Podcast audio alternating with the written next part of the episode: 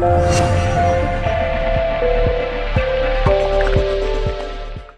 Jednou z najväčších tém v automobilovom priemysle je v súčasnosti, samozrejme okrem elektromobility, aj expanzia čínskych automobiliek e, do Európy, aj na Slovensko. A tento fenomén a to všetko vlastne, čo nás čaká, čo sa deje, rozoberieme s jedným z najpovolanejších ľudí na Slovensku na túto tému, s pánom Branislavom Kocperom. Dobrý deň. Dobrý deň ktorý importuje uh, Dongfeng a Vojach uh, na Slovensko, do Česka a do Maďarska, ak sa nemýlim. Správne, presne tak. A začal by som možno aj takou e, nečakanou otázkou, že e, akú nevýhodu ešte v súčasnosti majú čínske autá, či už v Európe alebo na Slovensku, čo ešte musia prekonať a s čím sa popasovať? Tak v prvom rade je to to, že aktuálne sme ešte na tom štarte. To znamená, že prebieha ešte stále budovanie tých dílerských sietí, kde sa využívajú rôzne multibrandové dílerstva. To znamená, že sú to dílery, ktorí majú 20-30 ročné skúsenosti a majú iné značky a berú našu značku pod svoje krídla. Poviem ale rovno, že už v Slovensku máme pomaly že ukončené. Aktuálne ešte stále prebieha intenzívna tvorba dílerskej sieti v Čechách a v Maďarsku.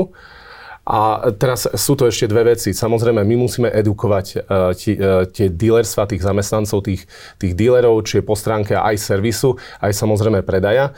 Po stránke servisu musia spoznať tie naše vozidla, aj keď poviem rovno, uh, Dongfeng je nadnárodný koncern.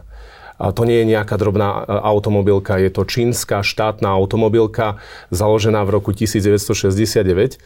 A táto automobilka e, má medzinárodné spolupráce s viacerými inými automobilkami. Takže aj po tej stránke motorov, prevodoviek a tak ďalej nie je to nič, by som povedal, že nové, ale samozrejme tí mechanici musia, musia tie vozidla spoznať, aby vedeli poskytovať kvalitný servis. Čiže e, tou prvou by som povedal, že počiatočnou prekážkou je to, aby ten zákazník, keď si kúpi auto, mal ho kde odservisovať. To znamená, aby v okruhu, aspoň našim cieľom je vždy, aby v okruhu do nejakých 70 km alebo do nejakej hodiny, hodiny cesty mal ten servis.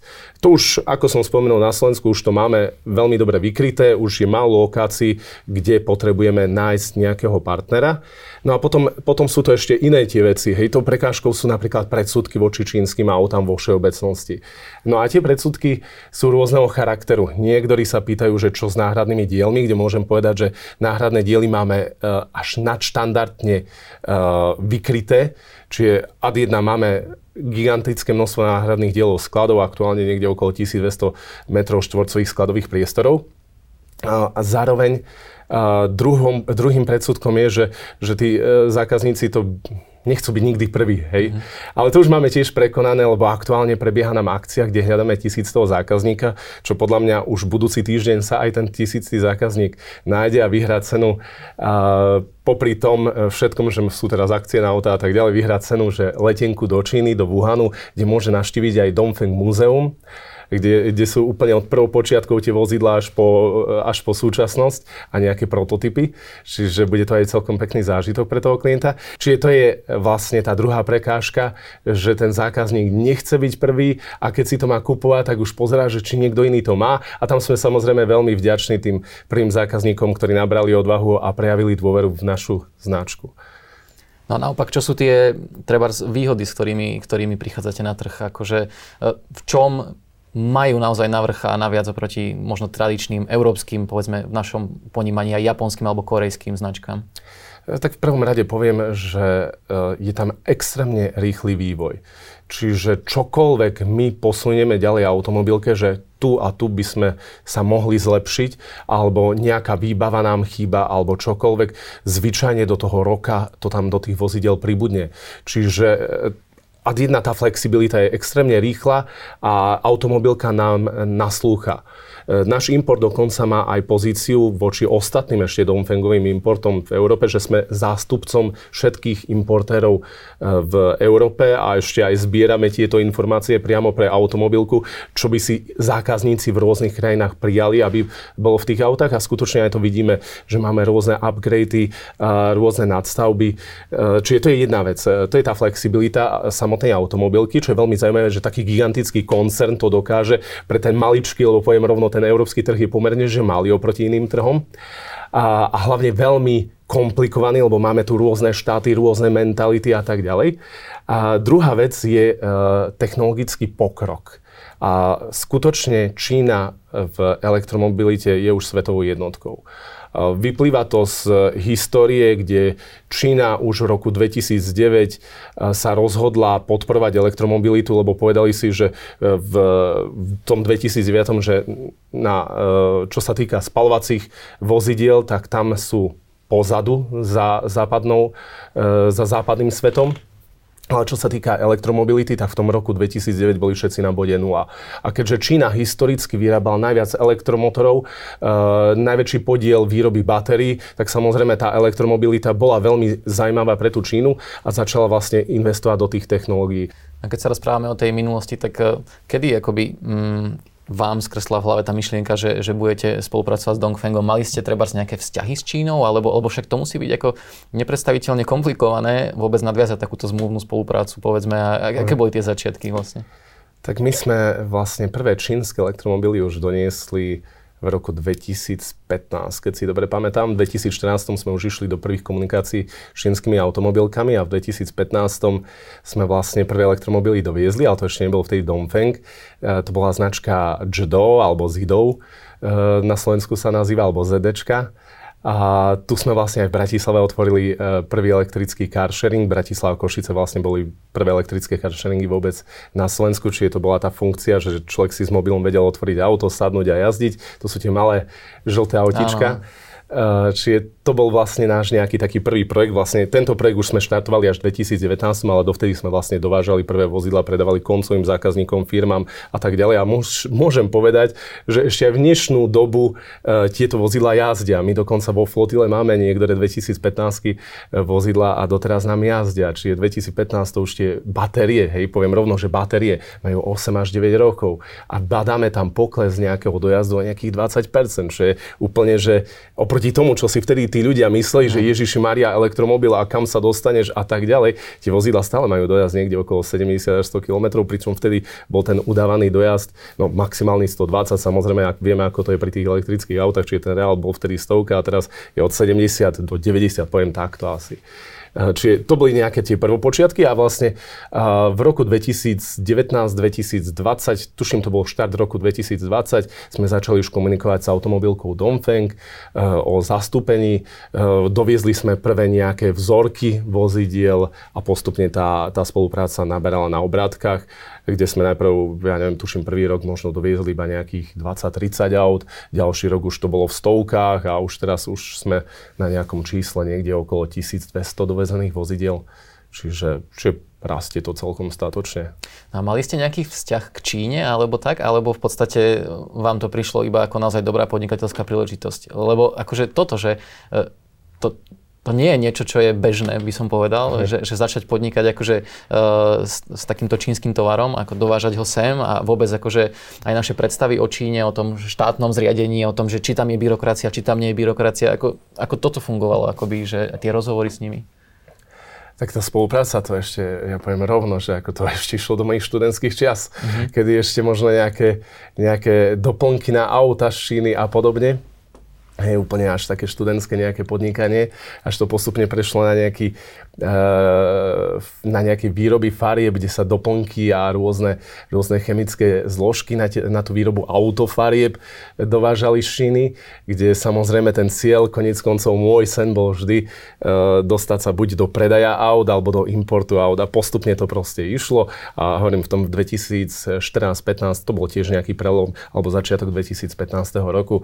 Vlastne sme doviezli tie prvé auta, prvé nejaké, si pamätám, že úplne prvá zasielka boli 4 kusy vozidel tých prvých čínskych a už potom to už, už to naberalo na obrátkach. Čiže my sme pomerne aj dosť slušné množstvo, ja si asi pamätám, že niekde dokopy to bolo tej predchádzajúcej značky 700 elektrických dvojmiestných čínskych vozidiel doviezli do Európy. Tak to bolo, to bolo teda, hej, to bol taký hardcore, že viete, že za prvé dvojmiestne, za druhé elektrické v tú dobu, kde, kde väčšina ľudí ešte, akože tam vtedy spomenúť elektromobilitu, to bola katastrofa yes. oproti teréšku, lebo Slováci sú extrémne konzervatívni. Takže, takže tak sa to nejak postupne rozbiehalo. No a tie cesty do Číny pribúdali, spoznávanie tej kultúry, toho mindsetu mindsetu, keď to takto poviem a zároveň aj spoznávanie tých automobiliek. V dnešnej dobe si dovolím povedať, že mám jeden z najväčších prehľadov o čínskych automobilkách e, vôbec na Slovensku. Takže, takže asi takto.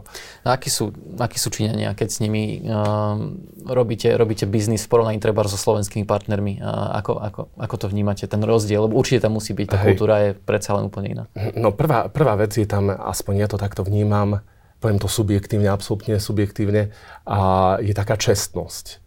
To znamená, že tam, keď sa niečo povie, tak to platí a ten Číňan, on nechce stratiť tú svoju tvár. No a potom, potom je to ešte presne to, že sú extrémne flexibilní a čokoľvek treba, tak sa to proste rieši. Akože toto ma prekvapilo, hej, musím nájdeme, povedať, že...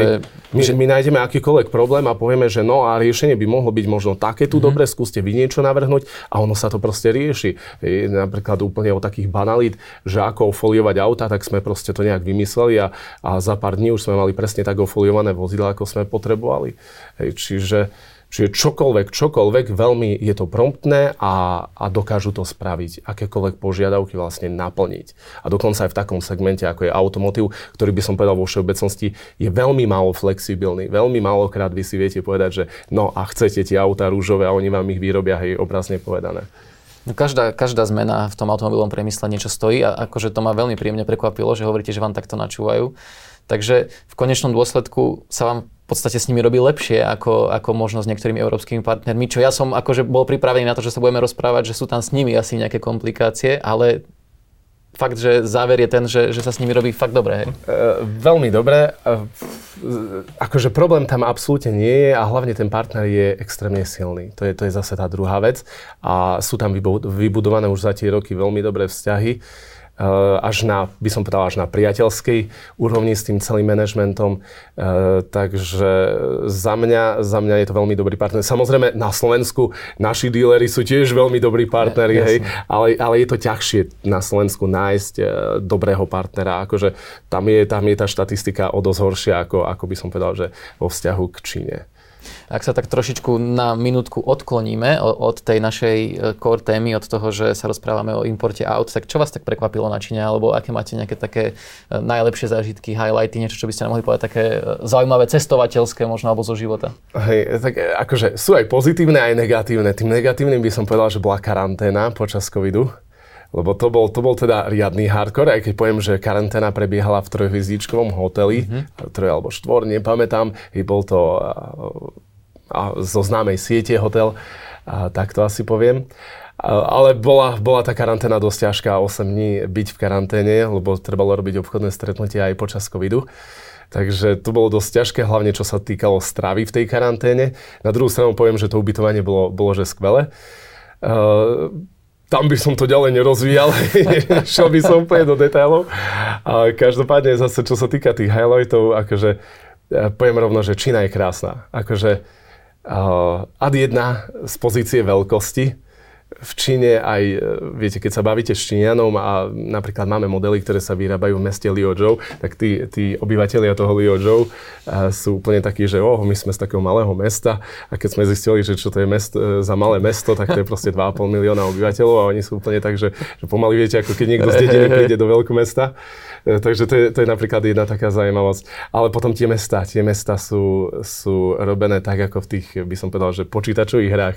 Že jedno máte všetko pravouhle, lebo je to čerstvo vybudované, ale všetko je, že dokonale. Tam proste, jak, jak cez pravítko, keď idete, jak cez nejakú, nejaký štvorcový, štvorčekový papier nakreslíte si to a zakreslíte a presne tak, tak to vyzerá. E, za druhé, e, je to čistota tam veľmi ťažko nájdete, viete, ako u nás, keď idete po tých uliciach, vidíte tu papierik, tam papierik, tam niečo špinavé, no tam, tam je akože dokonale čisté. Tam aj vôbec máte zlý pocit, keby vy ste niečo chceli hodiť na zem, nenájdete kôž, tak si to radšej dajte do vrecka, lebo nechcete byť za toho hlupáka, lebo dokonalá čistota.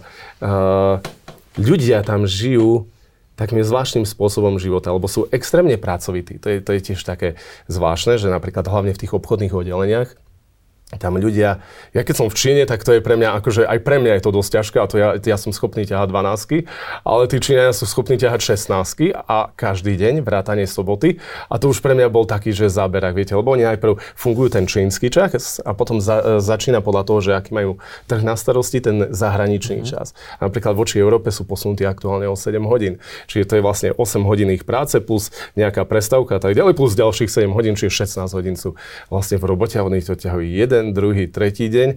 Čiže ja keď idem aj teraz v januári pôjdem na dva týždne do Číny, tak, uh, tak akože to je, to je zábera. To nebude dovolenka, to, to ja rovno hovorím, že akože fú, ako, akože ja si s nimi tykam, hej, tak tej angličtine si človek týka, a hovorím, že jak to ty dávaš, hej, akože to je, jak, jak je to možné. Uh, takto a v kuse a non-stop a vrátanie sobot. Čiže takto, ale uh, oni sú, uh, oni sú mentálne tak nastavení, že oni skutočne tú krajinu, viete, sú, sú silno nacionálne založení a tú krajinu chcú posúvať ďalej. Čiže e, tam funguje vyslovene, keď trošku sa začnete do nich šprtať a trošku pýtať a máte už s nimi nejaký vzťah, tak zistíte, že oni skutočne to robia ad jedna pre svoju rodinu a hneď za druhé to je, že pre vlast. Uh-huh. A pre tú vlast sú schopní proste pracovať, e, makať, či už je to od, od toho, kto robí v nejakej továrni, čiže tam úplne, že svedomito a tak ďalej, na plné obrátky sa ide, až po toho, kto robí niekde na manažerskej pozícii obchod a tak ďalej. A takže a, a šíri dobré meno krajiny. Napríklad poviem takto, že ten vojak, tá prémiová značka, to je čínsky národný strategický produkt. A tam absolútne žiaden pardon na akúkoľvek chybu. Čiže my tam máme extrémne prísne pravidlá aj čo sa týka nejakých garančných oprav, reklamácií.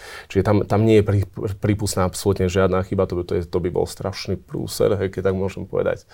Čiže, čiže na tej Číne sú tieto, tieto aspekty. Hej, tí Číňania sú napríklad extrémne slušní to je až na jednu provinciu, v ktorej som bol, nebudem ju menovať, e, všetky zvyšné provincie je extrémne vysoká úroveň bontónu. Je ten bontón trochu iný, ako je u nás v Európe, ale tá slušnosť napríklad aj čo sa týka rôznych tém, viete, tu prídete niekde s kamarátmi vonku a bavíte sa o rôznych témach. Tam tie témy nie sú. Mm-hmm. Hej, tam, je, tam je dosť vysoká úroveň slušnosti a, a hlavne sú sú veľmi priateľskí. To je, to je taká ďalšia vec. Čiže boli sme napríklad v takej absolútne tradičnej čínskej reštaurácii a takej tradičnej, že pre nich to bola akože až zážitok a e, tam varili najprv nejaký olejový čaj, potom sa tam robil nejaký ceremoniál, kde najprv vysvetlili, že ako spievali vám tam tie maličké číňanky, nejaké ľudovky svoje, to všetci sme ostali prekvapení a potom to skončilo na tom, že sa ochutnával nejaký tra- tradičný čínsky alkohol, kde štyri číňanky cez také rôzne uh, ako to niečo jak čajníky by som to nazval, ale v tom bol vlastne ten ich nejaký rýžový alkohol, sa prelievalo z jedného do druhého, do, do tretieho až do nejakej myštičky, z ktorej vám e, posledná držala, ste museli piť a tak sa išlo dookola. Samozrejme, každý mal vlastnú myštičku, hej, že COVID sa tam nešíril týmto spôsobom, ale to bolo tiež také zaujímavé. A napríklad potom to stolovanie, hej, že tam je, e, tam je taká tá, vždy, vždy oni chcú navodiť až takú rodinnú atmosféru, a to stolovanie napríklad prebieha tak, že máte rotujúce stoly. To asi už ste aj zažili v niektorých lepších čínskych reštauráciách, ktoré sú tu. A to je vlastne to, že sa každé jedno sa, e, jedlo sa zdieľa Hej, že aby to nebolo tak, viete, že keď tu my pozveme Číňanov, my už vieme, že oni to vlastne takto familiárne chcú, že oni nechcú mať jedno vlastné jedlo a každý si zje. Oni chcú ochutnávať. A mm-hmm. napríklad bola taká situácia, že mali sme viacerých partnerov z Číny na návštevu a objednali sme každému nejaké jedlo a oni aj tak jeden z druhého. A potom sme pochopili, dobre, budeme to robiť ich štýlom. Že u nich je to všetko také familiárne a normálne proste aj zamestnanec, uh, by som povedal taký, taký rádový, so svojím manažerom, tak si navzájom mali staniera, že kto čo má, že bolo to také milé, že tam bolo vidno aj, aj po tejto stránke, že, že je to také, také všetko také priateľskejšie, také ľudskejšie, by som povedal. Vy ste už načrtli aj vojach, uh, ste spomenuli, tak uh, možno by bol správny čas, aby sme sa porozprávali aj o tom vlastne v akom štádiu je teraz podnikanie vaše na Slovensku. Hej, že uh, importujete Dongfeng, importujete vojach. Uh, tak Dongfeng má napríklad koľko servisných miest alebo koľko showroomov? Akože, uh, hovoríte, že už ste spokojní s tou sieťou relatívne? 9 Čechy, 9 Maďarsko, 12 aktuálne Slovensko, čiže dokopy to máme nejakých 30 dealerstiev v súčasnosti. s tým, že viaceré dealerstva, poviem rovno, sú pred podpisom v Čechách, máme pred podpisom zmluvy, kde už je vlastne všetko odsúhlasené aj si ďalších šiestich partnerov. Takže, takže asi takto. Ale Slovensku už týmto počtom a na terajší objem predaja je uzavretý, lebo samozrejme netreba to, netreba to prehnať, ale v Čechách tam si vieme predstaviť mať aspoň nejakých 18 až 20 dealerstiev, ale čo sú zároveň aj servisné miesta. Uh-huh lebo je to podstatné už pre toho zákazníka samotného, že keď si kúpi to vozidlo, on nemôže dochádzať do servisu nejaké 2-3 hodiny, to je už nepripustné. Ten servis vždy musí byť v okruhu jednej hodiny cesty. Pre zákazníkov je dôležitá téma vždy je cena. A pri čínskych autách uh, sa hovorí o tom často, že sú cenovo výhodnejšie. Aká je vaša cenová politika? Ja čo som si pozeral, viem, že začínate na nejakých 16 990 eur s najlacnejším modelom. No a keď do toho zarátame aj vojach, tak to ide ku 100 tisícom. Uh, čiže Viete byť lacnejší? Máte nejaký dobrý vplyv, vplyv na tú cenotvorbu? Alebo ako to je aj v porovnaní s Čínou napríklad? Že, že tam sú tie auta o niečo lacnejšie. Prečo? Tomuto by sme sa mohli trošku povedať. Uh, tak takto. Uh, možno na úvod som mal povedať, že Dongfeng je koncern. Dongfeng je koncern, či netreba to brať ako, ako jeden nejaký výrobný závod alebo jednu automobilku, jednu značku. Dongfeng združuje enormné množstvo značiek. Eh, dokonca aj eh, má pod svojimi krídlami aj značky, ktoré sú tu už známe, nebudem ich ale menovať. A, takže my máme na starosti celý Dongfeng koncern a potom jednotlivé výrobné závody alebo jednotlivé značky. A vzhľadom na to, že už by to dosť tak plietlo tých zákazníkov, čo aj zo začiatku, keď sme volili tú e, stratégiu, že ako prísť na trh, aj sme tedy párkrát pochybili a napríklad potom už aj tí redaktori ostali takí v pomínkové, že toto je Dongfeng, DFSK, Fengon, nezabudnem tie prvé recenzie, Fengon 5, iX a tak ďalej, hej, že to tam potom dávali celé tie názvoslovia, ale to vyplýva vlastne z toho, že prvé koncern, druhé je výrobný závod, tretie je e, model a tak ďalej, potom nejaká ešte motorizácia prípadne. No, ale my sme to už teraz tak zjednodušili, že teraz máme model, ako si povedali, Dongfeng napríklad Shine, Dongfeng T5 Evo a tak ďalej. Ale koniec koncov aktuálne uh, spolupracujeme s Dongfengu so štyroma výrobnými závodmi uh, a máme aktuálne dve vetvy. Jedno sú samotné Dongfengy, to nazvieme, že mainstream, čiže to je ten hlavný prúd. Tie vozidla by som povedal, že od nejakých tých 16 900, čo máme na aktuálne najlacnejšie vozidlo, až po nejakých 48 tisíc, čo je zase elektromobil v, tej, v, tej, eh, v, tej, v tom mainstream, eh, T5 Evo elektrická, čiže taký rodinný elektromobil strednej triedy. A potom máme prémiovú vetvu a tam máme vlastne Vojahy. Neskôr nám príde ešte aj značka M-Hero k tomu, ale bude to pravdepodobne celé pod Vojahom. A e, Vojach vlastne začína na tých 85 tisíc a končí, no keď zaratam aj to M-Hero, to bude niekde okolo 150 tisíc e, eur e, vrátane DPH. No a teraz vlastne, či my vykrývame aktuálne celé spektrum. A teraz ste dali otázku, že ako je to cenovo. Ad jedna, Cenovo sme vždy tak, že poviem, že o niečo lacnejší, ale ponúkame napríklad lepšiu výbavu, lepšiu motorizáciu, väčšie vozidlo za rovnakú cenu. Čiže konec koncov, keby som to nejak tak dal, tak vždy sme o niečo lacnejšie. Lebo to, čo by si klient kúpil, presne to isté, u konkurencii bude stať asi o nejakých 20-30% viacej. Hej? Ale tí zákazníci očakajú, že to bude proste fakt, že niekoľko tisíc, ale to sa ani nedá. Lebo sú tam pri dovoze sú určité fixné náklady, ktoré sa nedajú obísť. Hej, od toho samotného dovozu cez homologizácie. To sú proste fixné náklady, kde vám idú tisíce rovno do tej nákupnej ceny vozidiel. A potom sú ešte variabilné náklady, to už je to samotné clo, lebo to je udávané percentuálne.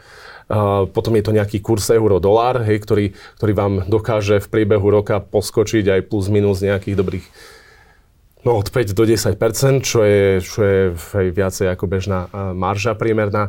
Uh, automotív segmente. Čiže, čiže sú tam rôzne tieto, tieto záležitosti, ale v praxi ja poviem rovno, pri tých lacnejších vozidlách, keď v Číne niečo stojí 10 tisíc, u nás stojí 20 Hej, proste tie fixné náklady do toho vojdu, celé sa to ešte predslí, čiže nakupná cena plus tie fixné náklady e, predslí a, a máme z toho skoro dvojnásobok. To je pri tých lacnejších vozidlách. Pri tých drahších už tie, už tie rozdiely sú, e, sú menšie. Čiže poviem rovno, že kým e, nejaký ten M-Hero v Číne stojí v najvyššej výbave z long range, lebo už sú zverejnené ceny nejakých 120 tisíc dolárov, u nás to bude možno nejakých 140 tisíc eur, ale samozrejme euro je trošku viacej aj ako dolár. Takže tam už sú potom tie rozdiely menšie, ale pri tých lacnejších tam sa väčšinou hýbeme o okolo 1,7 až dvojnásobku cenovky v Číne. A vyplýva to ešte z inej veci. Hej, samozrejme tie trhy čínsky a európsky sú absolútne odlišné. A a napríklad aj po stránke maržovosti, že koľko dealer potrebuje vôbec na chod svojej budovy, svojich zamest- výplaty zamestnancov a tak ďalej, tak v Číne ten objem je trochu iný. Uh-huh. Čiže v, Či- v Číne sa uspokoja dealerstva s trikrát menšou maržou ako, ako napríklad na Slovensku. A samozrejme v Nemecku sú ešte vyššie marže na tých vozidel, lebo sa tam predáva úplne iný objem, kde na Slovensku bežne tí dealery, nech predávajú akúkoľvek značku, sa hýbu, dajme tomu také, také zdravé dealerstva okolo 100 až 200 predaných vozidel, tak v Číne je to radovo tak 4 až 5 krát viacej na bežné také isté nejaké dealerstvo. Takže, takže je tam aj rozdiel eh, v tých eh, objemoch, čo je samozrejme jasné, hej, keď Čína má 1,3 miliardy obyvateľov a celá Európa má nejakých 700 miliónov. Ako si vysvetľujete to aj na základe vašich skúseností, že uh, v Číne sú elektromobily v priemere o 30% lacnejšie než spalováky, povedzme, hej, že tam tá cena naozaj vie ísť nižšie, zatiaľ čo v Európe sú ešte stále o 30% drahšie. Uh, čo, čo robia oni zle? Tá, pardon, že čo robia oni inak a čo robíme my zle? Hej prvom rade, viete, batérie, rovno prvá vec je batérie. Samotná preprava, ja poviem rovno, samotná preprava batérií spada pod prepravu nebezpečného tovaru. Takže, viete, vyšli rôzne mediálne správy, že niekde horela loď a tak ďalej. Ten, kto trošku sa vyzná, vie, že keď horí spalovacie vozidlo a elektromobil, tak pomer horení pri spalovacích autách a pri elektromobiloch je asi 30 násobný, či elektromobil 30 krát menej horí ako nejaký spalovák, dokonca už som aj iné štatistiky ešte, ešte e, výhodnejšie pre tú elektriku. A k tej lodi by som len no. dodal, no. že potom málo kto povedal, že nakoniec to neboli elektromobily, tá v Holandsku. Hej, že, Viete, že to je... Ale už ten trh sa, už to, ten trh ovplyvnilo. Už, áno, a už áno, sa zaviedli áno. ťažké regulácie pre dovoz elektromobilov, alebo aj samotných batérií. E, čiže už vzrastla cena prepravy, lebo už sú tam rôzne, mm, tuším, tá pozemná preprava sa volá ADR, teraz ma nenapadne, ako sa volá tá námorná, ale proste je to nebezpečný tovar a tým pádom vám to e, ja tak rovno poviem, prepraviť spalovacie vozidlo stojí polovicu, ako prepraviť elektrické mm-hmm. vozidlo. A potom sú tam ešte ďalšie veci, viete, ako sem, keď doveziete elektromobil, hneď musíte zaplatiť e, do recyklačných fondov za, za zrecyklovanie tej obrovského akumulátoru mm-hmm. v mhm. budúcnosti, čo tiež nie sú malé poplatky, hlavne pri tých lacnejších autách to už robí značné percenta z obstarávacej ceny toho elektromobilu. No a potom druhá vec, hej, v Číne to je priamo pri zdroji.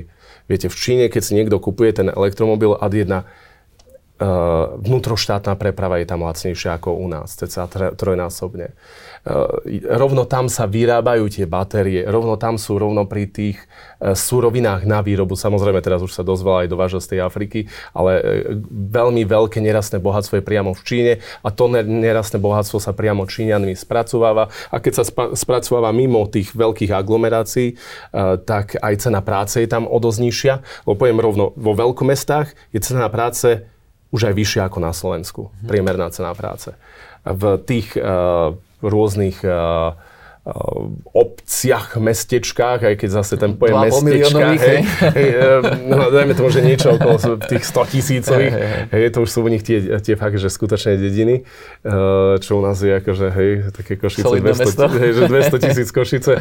A u nich to je akože taký, že dobrý západákov tak tam je skutočná cena práce niekoľkonásobne nižšia ako napríklad na Slovensku a tým pádom aj tie všetky náklady sú veľa nižšie. Čiže my vieme, že aj napríklad nielen, že čínske elektromobily sú v Číne lacnejšie a v Európe drahšie, hej, lebo to aj vyplýva z toho, že tu sú tie homologizačné náklady a tak ďalej, ale napríklad aj Proste si zoberiete akýkoľvek európsky elektromobil, ktorý tu sa v Európe vyrába a takisto sa vyrába v Číne a zistíte, že cena je polovičná v Číne. Mm.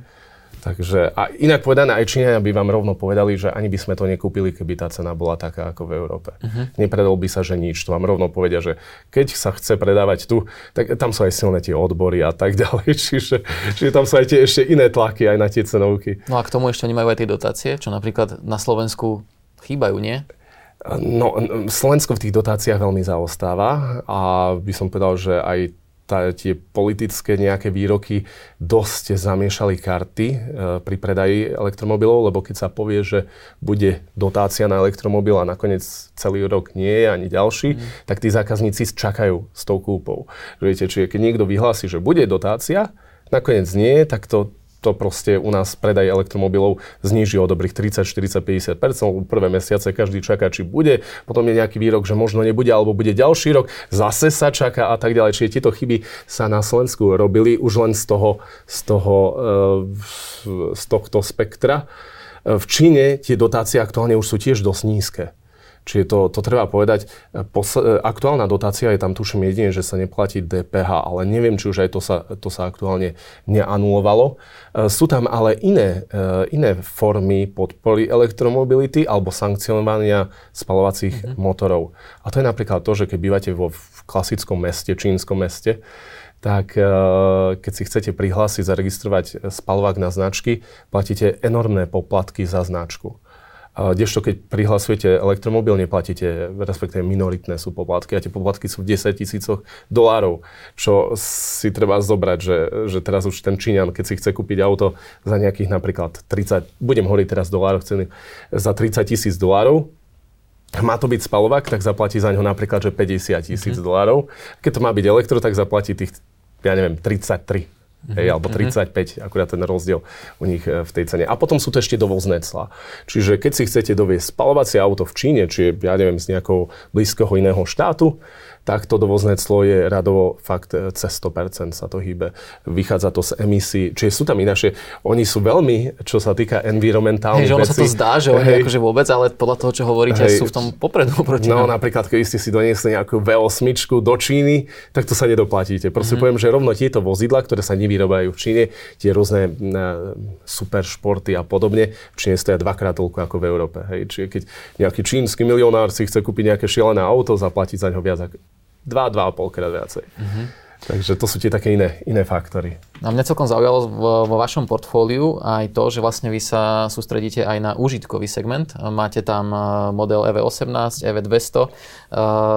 A to je akože dôležitá téma kvôli tomu, že v podstate aj teraz v, rámci trend konferencii, čo boli nedávno, e, Green Management, tak E, sa rozprávalo veľa o tom, že aj slovenské firmy musia elektrifikovať aj tú nákladnú dopravu, e, lebo povedzme, že tie nadnárodné koncerty, zadávateľia dopravy budú vyžadovať, aby nejaké percento e, flotily firmy logistickej bolo elektrické.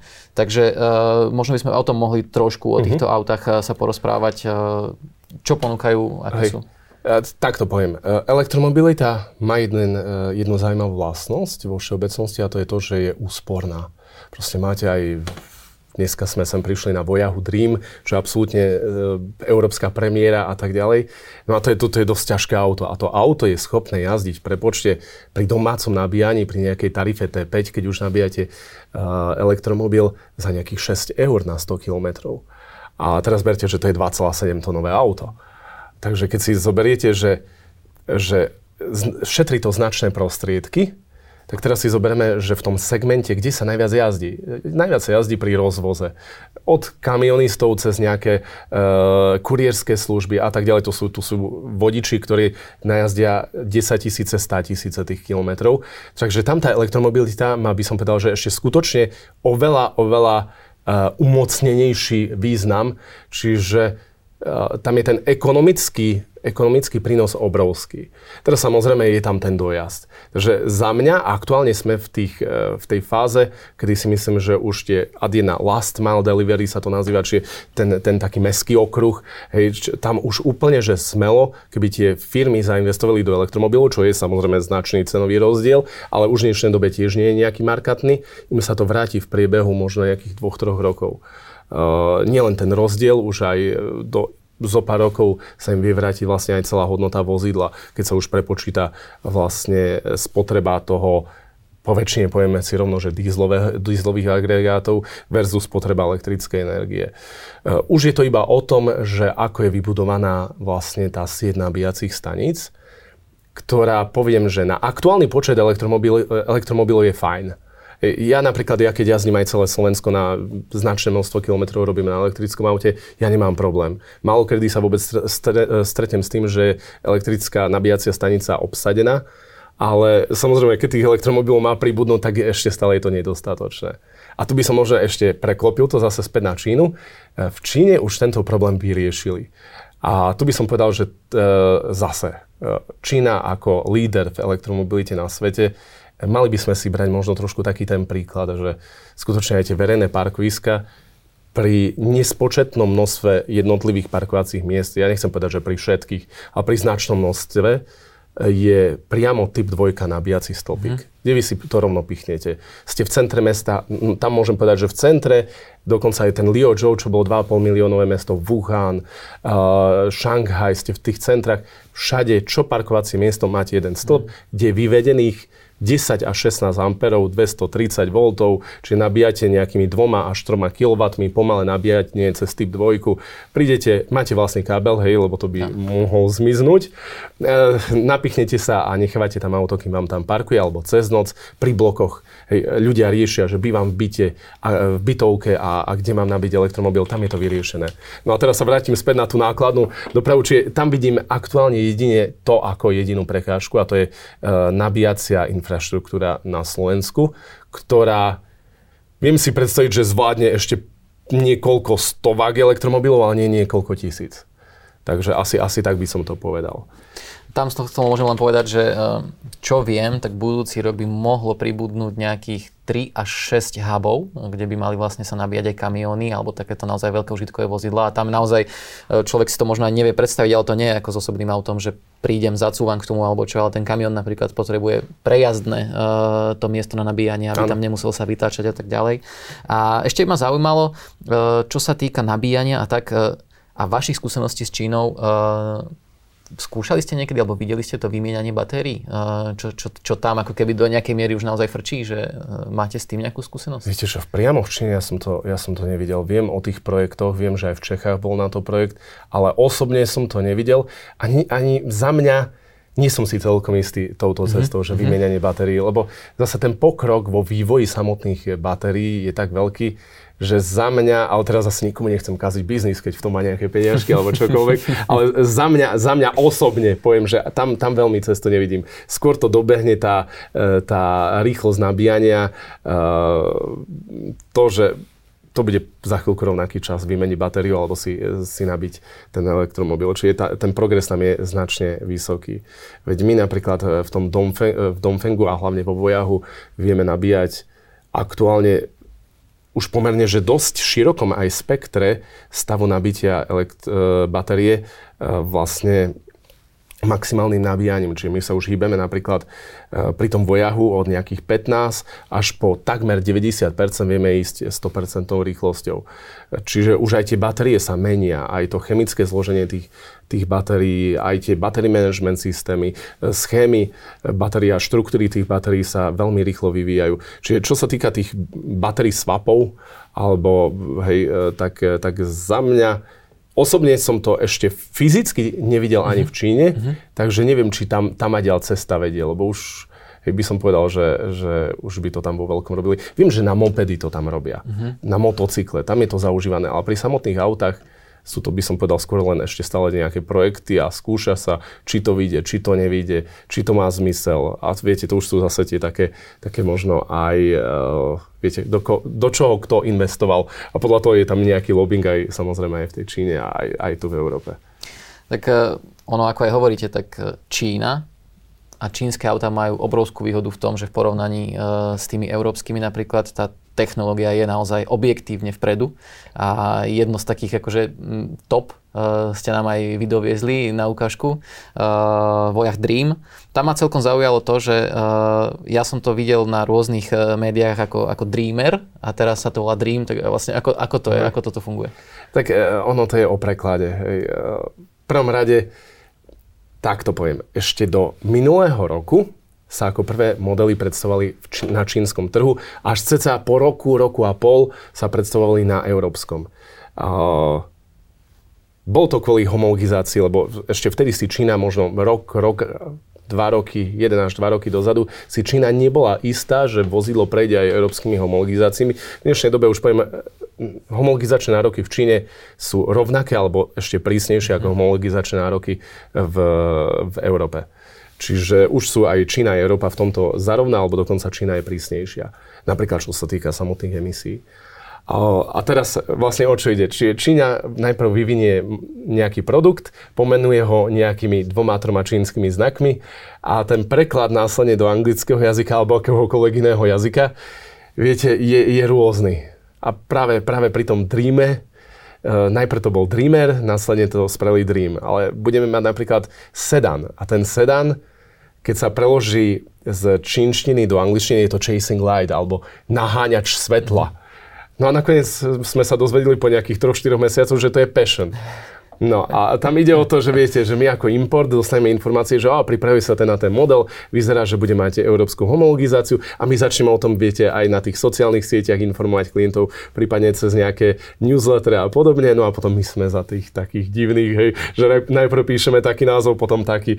Napríklad máme aj veľmi dobre e, predávané a klientami obľúbený model, T5 Evo, to je spalovák, to je 1.5 turbo a ten e, má špeciálnu verziu, alebo takú limitovanú verziu, e, kde ešte poviem rovno, že ostáva možno posledných 20 kusov, takže treba sa poponáhľať. A tá limitovaná edícia sa volá, najprv sa volala, že Hot Wave, potom nám prišlo, že je to Heat Wave, na konci znova, že hot wave, ale my už sme to nechali, že heat wave, lebo už som povedal, že toto nie, že nebudeme to, že, že trikrát meniť. Tak a už hlavne už keď boli brožúrky vytlačené, manuály pripravené, preložené, všetko všade uh, heat wave, tak potom sme sa dozvedeli, že a predsa tu bude hot wave, tak sme povedali, že nie, na európskom trhu ostáva heat wave, nejaký juhoamerický, tam to nechali, že hot wave. Takže to sú tie, tie také hej, jazykové trošku tie, tie bariéry. A čo sa teda týka Dreamu, ten v podstate to je 5,3 metrové MPV luxusného segmentu, tam sa nedá hovoriť o tom, že by mal konkurenciu nejakú vôbec. skôr limuzíny by som povedal, hej. Hej, že, že to je asi... Presne tak, viete, akože ľudia povedia, že o, za takú cenu si kúpim a povedia nejakú e, prémiovú konkurenčnú značku, ale pri tom Dreame my nemáme konkurenciu. A tento segment, že MPV ad 1 poviem, že aj v tom mainstreame, ktorý my máme, či je Dongfeng, tam máme model YouTube, ten tiež nemá konkurenciu, je to, je to 1.5 turbo za 32 900, 4,85 metrov dlhé MPVčko 7 miestne. No a takisto aj v tom premiovom segmente, že Vojach Dream, tam taktiež aktuálne neexistuje konkurencia. Uh, neexistuje, ad jedna, poviem rovno, je to najrychlejšie MPV na svete. Uh, to je prvá, prvá nejaká medaila, ktorú to má. Je to hyperluxusné auto to keď si pôjdeme pozrieť, tak eh, tá výbava nie je konkurenčné vozidlo, v cenovej hladine dokonca poviem plus minus 30% si dovolím tak rovno dať od pása, ktoré by malo na tejto úrovni výbavu. Dokonca možno by som aj tak už povedal, že aj plus minus 50%, ktoré má na tejto úrovni výbavu. A kde to ešte batériu? Hej, eh, Vojach Dream má batériu, prosím pekne, využiteľnú kapacitu z eh, takmer 109 kWh, 108-109 kWh a čo absolútne nie je. Nie je na trhu, na európskom trhu nie je auto, ktoré by malo takú veľkú e, kapacitu batérie. Čiže má AD1 obrovský dojazd. AD2 technologicky je to auto No proste to je, to je niečo, že to je, to je budúcnosť. K tomu autu prídete, pozriete sa na ňo a máte pocit, že ste v nejakom filme Piatý element, hej, alebo niečom podobnom. AD2, e, samotná tá výbava, vy proste máte predné sedadlá, vyhrievané, masážne, ventilované. To je OK, ale máte to aj vzadu. A máte to dokonca, to vozidlo je spravené ako first class edition, to znamená, že máte plnohodnotné kresla aj v druhom rade sedadiel, ktoré tak ako hovorím, majú od opierky na nohy, ktoré vám zdvihne nohy a idete úplne že, e, do takého relaxačného e, sedu. E, má zároveň výhrev, masáž, ventiláciu, máte samostatné strešné okno vzadu, samostatné strešné okno vpredu, máte obrovský displej, vlastne to je až trojdisplej, 1,4 metra široký displej, kde máte krásne grafiky, máte uh, ambientné osvetlenie, máte tam vône v klimatizácii, uh, máte tam napríklad, a to je také zaujímavé, to je pri vojahoch iba, ja som to ešte nikde inde nevidel, máte real, uh, poviem to po slovensky radšej, ako tu sa teraz trápi s angličtinou, ale máte tam sledovanie dieťaťa na zadnom sedadle. To znamená, že máte hore umiestnenú kameru, no, ktorá vám sleduje e, dieťa na zadnom sedadle, totiž to v Číne, keďže sú zápchy a tak ďalej, je tam prehustená tá e, prepra- e, doprava. Veľa mamičiek, keď malo dieťatko vzadu, dieťatko zakričalo, ona sa otočila a v ten moment nastala nejaká uh, nie veľmi dobrá situácia, nejaká havária alebo mohla niekoho ohroziť, zraziť čokoľvek. A tak tým pádom oni vymysleli to, že jedným kliknutím na, na obrazovke, strednej obrazovke sa vám zobrazí e, zadné sedadlo, čo robí dieťa. Máte sledovanie mimiky. E, ja poviem rovno, hej, to je aj dobré, aj nedobré. E, prečo? Lebo ten vojak vás skutočne sleduje natoľko po tej stránke bezpečnosti, hej, to zase poviem, kto má pocit, že nejaké jeho dáta a tak ďalej, hej, dá sa tam vypnúť úplne, že celé monitorovanie, všetko viete vypnúť, viete mať vozidlo v inkognito režime takzvanom, že keď má niekto tie svoje nejaké, hej, niekto si prelepuje tú kameru na notebooku, hej, tak je tam inkognito režim, ale dobre, teraz späť k tej, k tej veci. Máte kameru, ktorá sleduje vašu miminku a ona skutočne sleduje, či ste unavení. Ja idem párkrát e, nes skoro z práce domov, čo sa chcem po, poďakovať e, svojej partnerke, že je, že je natoľko, natoľko zhovýva, ako mňa ešte mi, ma nepresťahovala do firmy. A, tak keď idem neskoro domov a som skutočne unavený, tak to rovno vidím uh, na obrazovke, že už ma posiela, že dajte si prestávku, ste unavení, uh, skúste si odpočinúť, rovno vám to píše, on vám sleduje. A pozor, to, to nejedná sa len o to, že, že zivnete. Hej. Napríklad zivnete, vám rovno zablikne. A napríklad ono sleduje aj, že akej, akom stave máte oči, či už nemáte príliš stuhlý, či žmurkáte a tak ďalej. Čiže komplet celú mimiku vám sleduje a párkrát som si uvedomil, že ani som si nemyslel, že som unavený, a potom som zistil, že skutočne som bol. Hm. Čiže ono tú pozornosť veľmi sleduje. Ešte aj, ešte aj to, jak narábate s volantom, e, ako sa správate na ceste. Čiže to vozidlo reálne veľmi dobre vyhodnocuje stav toho vodiča. Samozrejme, tie bezpečnostné systémy si všetky viete vypnúť, lebo potom samozrejme niekedy, keď potrebujete skutočne potiahnuť tú trasu, tak dosť to upozornie, ale niekedy je to aj dobré. Hej. Čiže niekedy si poviete, že keď hlavne keď sám idete na dlhšiu trasu, tak je dobré, že máte takého tu strážneho aniela v aute zabudovaného. No okrem toho je tam aj e, ten komfort, veď e, vzduchový podvozok, to je tiež vec, ktorú majú bežne limuzíny, má to aktívne tlmiče, ano. E, čo som si študoval o tom, takže no, vyzerá to fakt hej, fantasticky. Má to dokonca jednu funkciu, ktorá sa nazýva, že uh, magnetický koberec, hej, v preklade.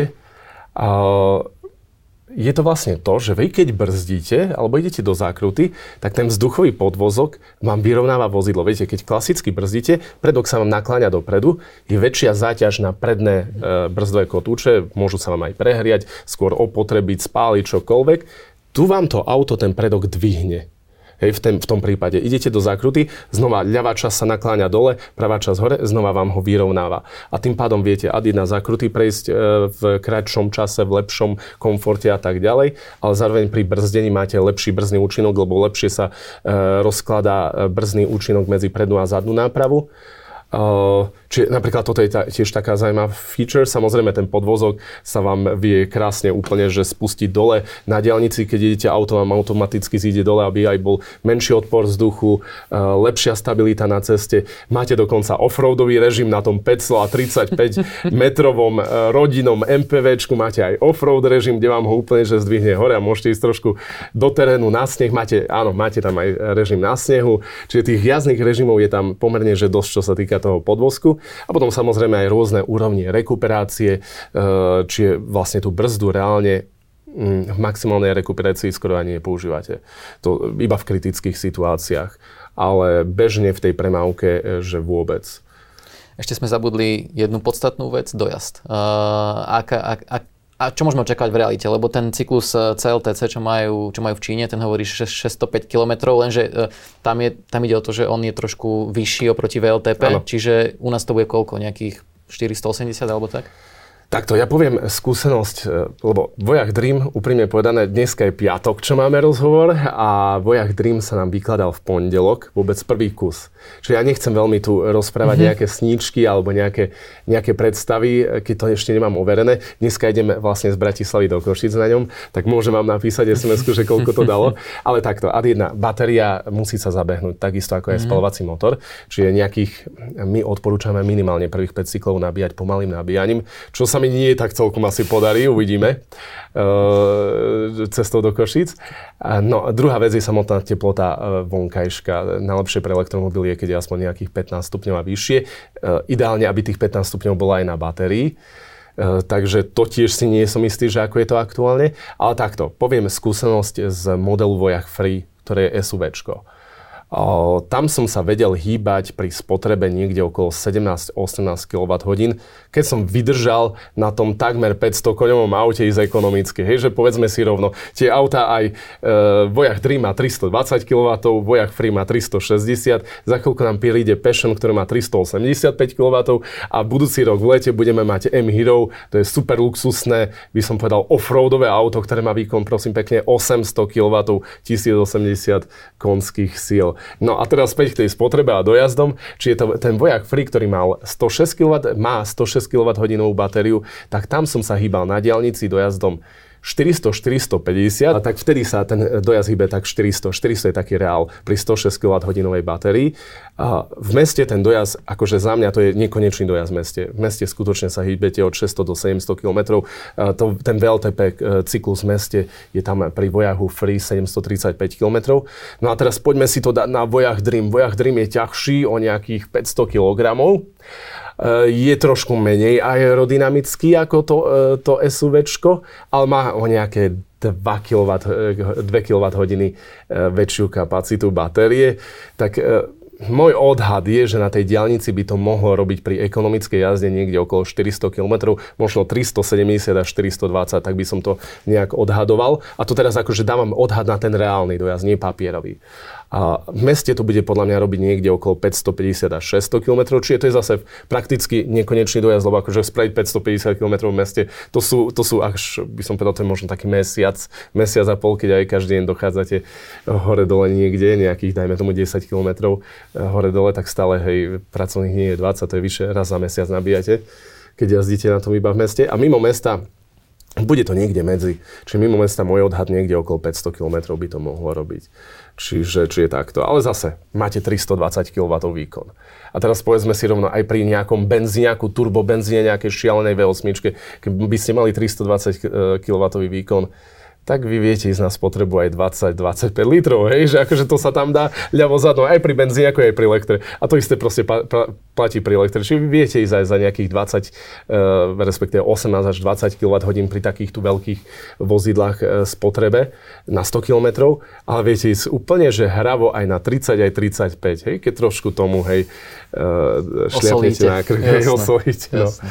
Dobre, dobre, pán Kocper, ďakujem vám pekne, bolo to veľmi príjemné. Aj ten čínsky segment sa mi veľmi páčil, lebo e, to sú také veci, ktoré človek sa niekde nedočíta, tieto zážitky, takže ďakujem krásne a budem rád, keď sa opäť budeme niekedy v budúcnosti vidieť a počuť. Taktiež ďakujem pekne, majte sa, dovidenia.